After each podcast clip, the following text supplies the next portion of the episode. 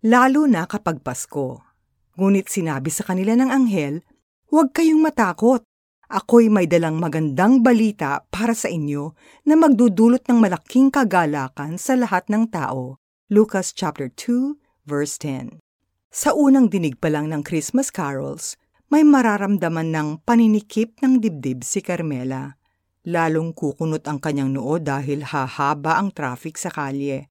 At wala na namang parking sa mga mall sa dami ng nagsha-shopping. Komersyalismo! Ang sigaw ng kanyang diwa.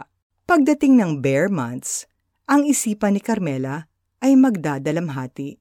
Nakabakat dito ang hapdi ng childhood niya.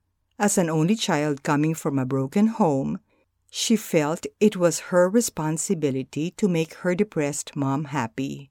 Simula ng pagkabata niya, nagsisave siya para maibili ang ina ng pamasko.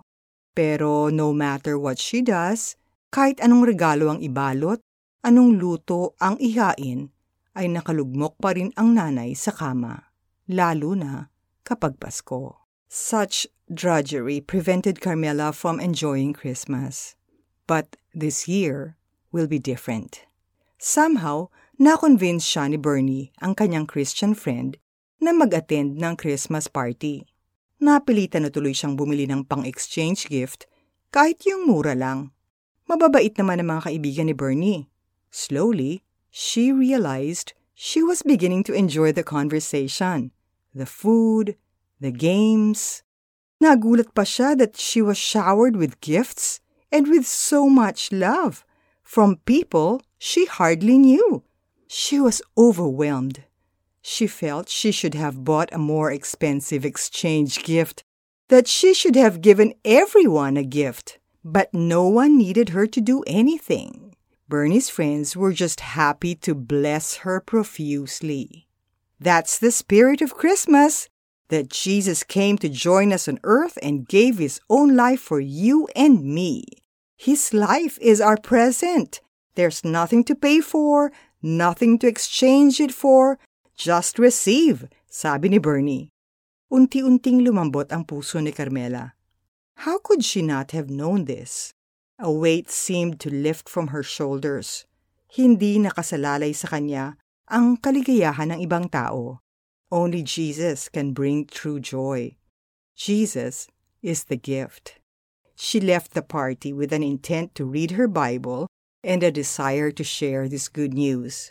Carmela even caught herself humming a popular Christmas song. For a change, gumaan na ang puso niya sa Pasko. Let's pray. Lord Jesus, salamat po that we have the season of Christmas to celebrate you. Pag Pasko kasi parang mas madali at mas natural to sing about you. Prayer po naming makilala pa namin ng lubusan ang source of true joy.